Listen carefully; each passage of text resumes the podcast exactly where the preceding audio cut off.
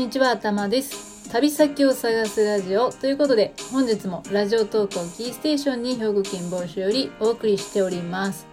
はい、最近は、えー、ね、出かけるって言ったら、マンホール探しでね、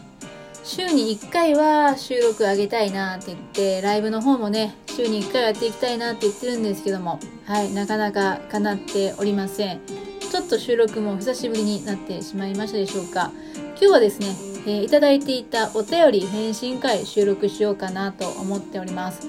はい、たくさんお便りいただいてるんですけども、返信できておらず申し訳ありません。そして、えー前回のお便り返信会から、えー今日の間にバレンタインデーもありましたのでね、バレンタインデーのチョコレートギフトなどもいただいております。本当にありがとうございます。さて、それではですね、えー前々回の伊丹の回ですね、兵庫県伊丹市の回と、前回の松山市の回にいただいております。お便りの方ね、えー返信していこうかと思うんですけども、ちょっと全部ね、えー読むっていうことじゃなくて、ちょっといくつかピックアップしながら返信させていただきたいと思います。いずれにしましても、皆さん本当にお便りありがとうございます。えーまずはですね、兵庫県伊丹市の収録、まあ、前編の方にいただいております。えー、伊丹のですね、小屋池、小屋池の話題でございます。小屋池という漢字、皆さん読めるのかな？ということで、まあ、その方は最初読めなかったということなんですけども、はい。えー伊丹市にですね、小屋池公園という場所があるんですね。えー伊丹市の昆虫博物館みたいなね、えーそんな、なんだろう、市民の憩いの場みたいな非常に広い公園になっております。大きな池が2つあるんですけども、えー小屋池ってね、どんな漢字を書くかというと、昆虫の昆に太陽の陽、そして池なんですね。昆、陽、池と書いて、小屋池はい。皆さん、読めますかね？うん。確かにね、私も、えー、なかなかね、馴染みませんでした。まあ、いつの間にか読めるようにはなっていましたというか、小屋池という記憶の中でね、えーずっと喋っていたので、特に違和感なく今は読んでいるんですけども、確かにね、漢字を見てこれ、小屋池って読むのが何回かななんていうふうに思います。おそらく兵庫県に住んでる方でもね、知らない人いるんじゃないかなと思うんですが、もしかしたらですね、この小屋池、どこかで皆さん目にしてる可能性がございまして、実はですね、大阪に来たことがある方、飛行機でね、大阪に来て、大阪から飛行機で帰っていった、特に伊丹空港を利用した方は、実はこの小屋池なんですけども、大阪の伊丹空港ですね、え北側に向かって離陸していく時にですね、ちょうど離陸して左手に向けに手ですね、こう旋回していくわけですね。左旋回をするときに、左手の下にこの小屋池が見えているんですね。で、はっきりと、えー日本列島の形のある、形のある、日本列島の形をした島がね、中島がある池があるんですよ。はい、それがね、まあ、小屋池公園なんですね。その場所です。うん。だから、伊丹空港をね、離陸する飛行機の左側の窓際、窓際に座って離陸した後に、左手の窓の方から下の方を見てるとね、えー見えてきます。もしね、伊丹空港から飛行機乗って出発して、たまたま左手の窓側に座ったっていう方はね、ぜひ、あの、下の方を見てみたら見えるよと思います。はい。まあ、伊丹から東京とかに行くときは、富士山が見えるのも左手なんで、えー左の窓側がおすすめでございます。まあ、行き先によってもね、おすすめの側は違いますけれども。まあ、大体、あーどうかな。まあ、難しいですね。えー、北陸とかね、あっちの方に行く場合は、もしかしたら右手の方がいいかもしれない。いや、難しいですね。まあいいでしょう。はい。えー、ということで、そんなお便りをいただいておりました。ありがとうございます。そして、えー、伊丹の後編の方ですね。伊丹の後編の方では、えーっと、マンホールカードというよりは、伊丹、伊丹のね、JR 伊丹駅の前にあるお城のお話をね、あの、でくださった方がいらっしゃいます。えーっとね、JR 伊丹駅前の石垣しか残っていない有岡城跡も見てきたんですよということでもともとお城跡城跡ですね山の中にあると思ってたけど駅の真ん前にね石垣だけあっておそらく驚かれたんじゃないでしょうか。うん。えー、有岡城というのはもともと伊丹城と呼ばれていたお城ですね。南北朝時代に、えー、伊丹の、えー、摂国人の伊丹氏によって建設されたっていうことだそうです。はいえー、っと1472年に改築するまでの伊丹城が日本最古の天守台を持つ平城だったなんていうふうに書いてありますね。結構まあ、なんだろう、城好きには有名なお城なのかもしれません。えー、そのうちですね、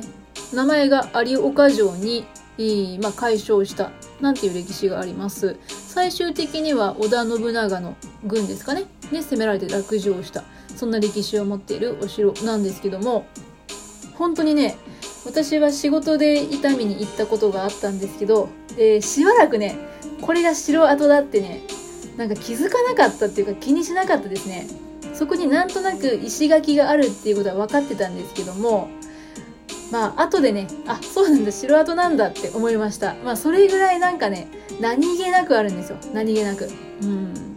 えー、だけどここはですね五条院ございますね五条院ございましたねあのー、マンホールカードをね、えー、配ってる、2枚マンホールカードを配ってたよっていう話をしたんですけども、伊丹観光物産ギャラリーっていう、伊丹駅の、あれは2階になるのかな ?2 階のところの、えー、物産コーナーみたいなところで、え、マンホールカードも配ってるんですけども、そこに五条院もありました。ああ、五条院あると思って、私は集めてはいないんですけどね。えー、あまあ、あんなって言ったら失礼ですけども、もう、あの、本当にここが、ここにお城があったって、まあ、言われればそうだなっていうね、えー、まあ、そんな場所だったんですけども、まあ、昔のね、えー、歴史的には、由緒正しい城で、ちゃんと五条院もある、まあ、立派なお城ということなんでしょうか。もしね、え、伊丹に行くことがあったらね、ぜひ、まあ、この伊丹駅界隈ね、あの、前回収録にも入れておりました酒蔵、とかもありますし見どころ多いと思いますのでね。もしまあ大阪行ってね時間があるようなんていう場合はここ寄っていただいてもいいかもしれません。私は仕事柄この大阪にねかつて大阪じゃない関西じゃないとこに住んでた時に大阪に来たりとかしてた時によくねやっぱり夜遅い少し遅くなった時間とかだとえー、伊丹のこの JR の駅前あたりのねお店でご飯食べたりっていうのをねしてましたね。今ももし大阪にどなたかが遊びに来てくださってまあちょっと夜遅めに着いた。でもご飯食べたいなってなった時にもしかしたらねまああの重曹方面もいいんですけどもね、えー、このちょっと落ち着いた伊丹の JR 伊丹駅前のねお店なんかいいんじゃないかなっていうふうに思ったりします。はいめちゃくちゃ余談でしたですけども。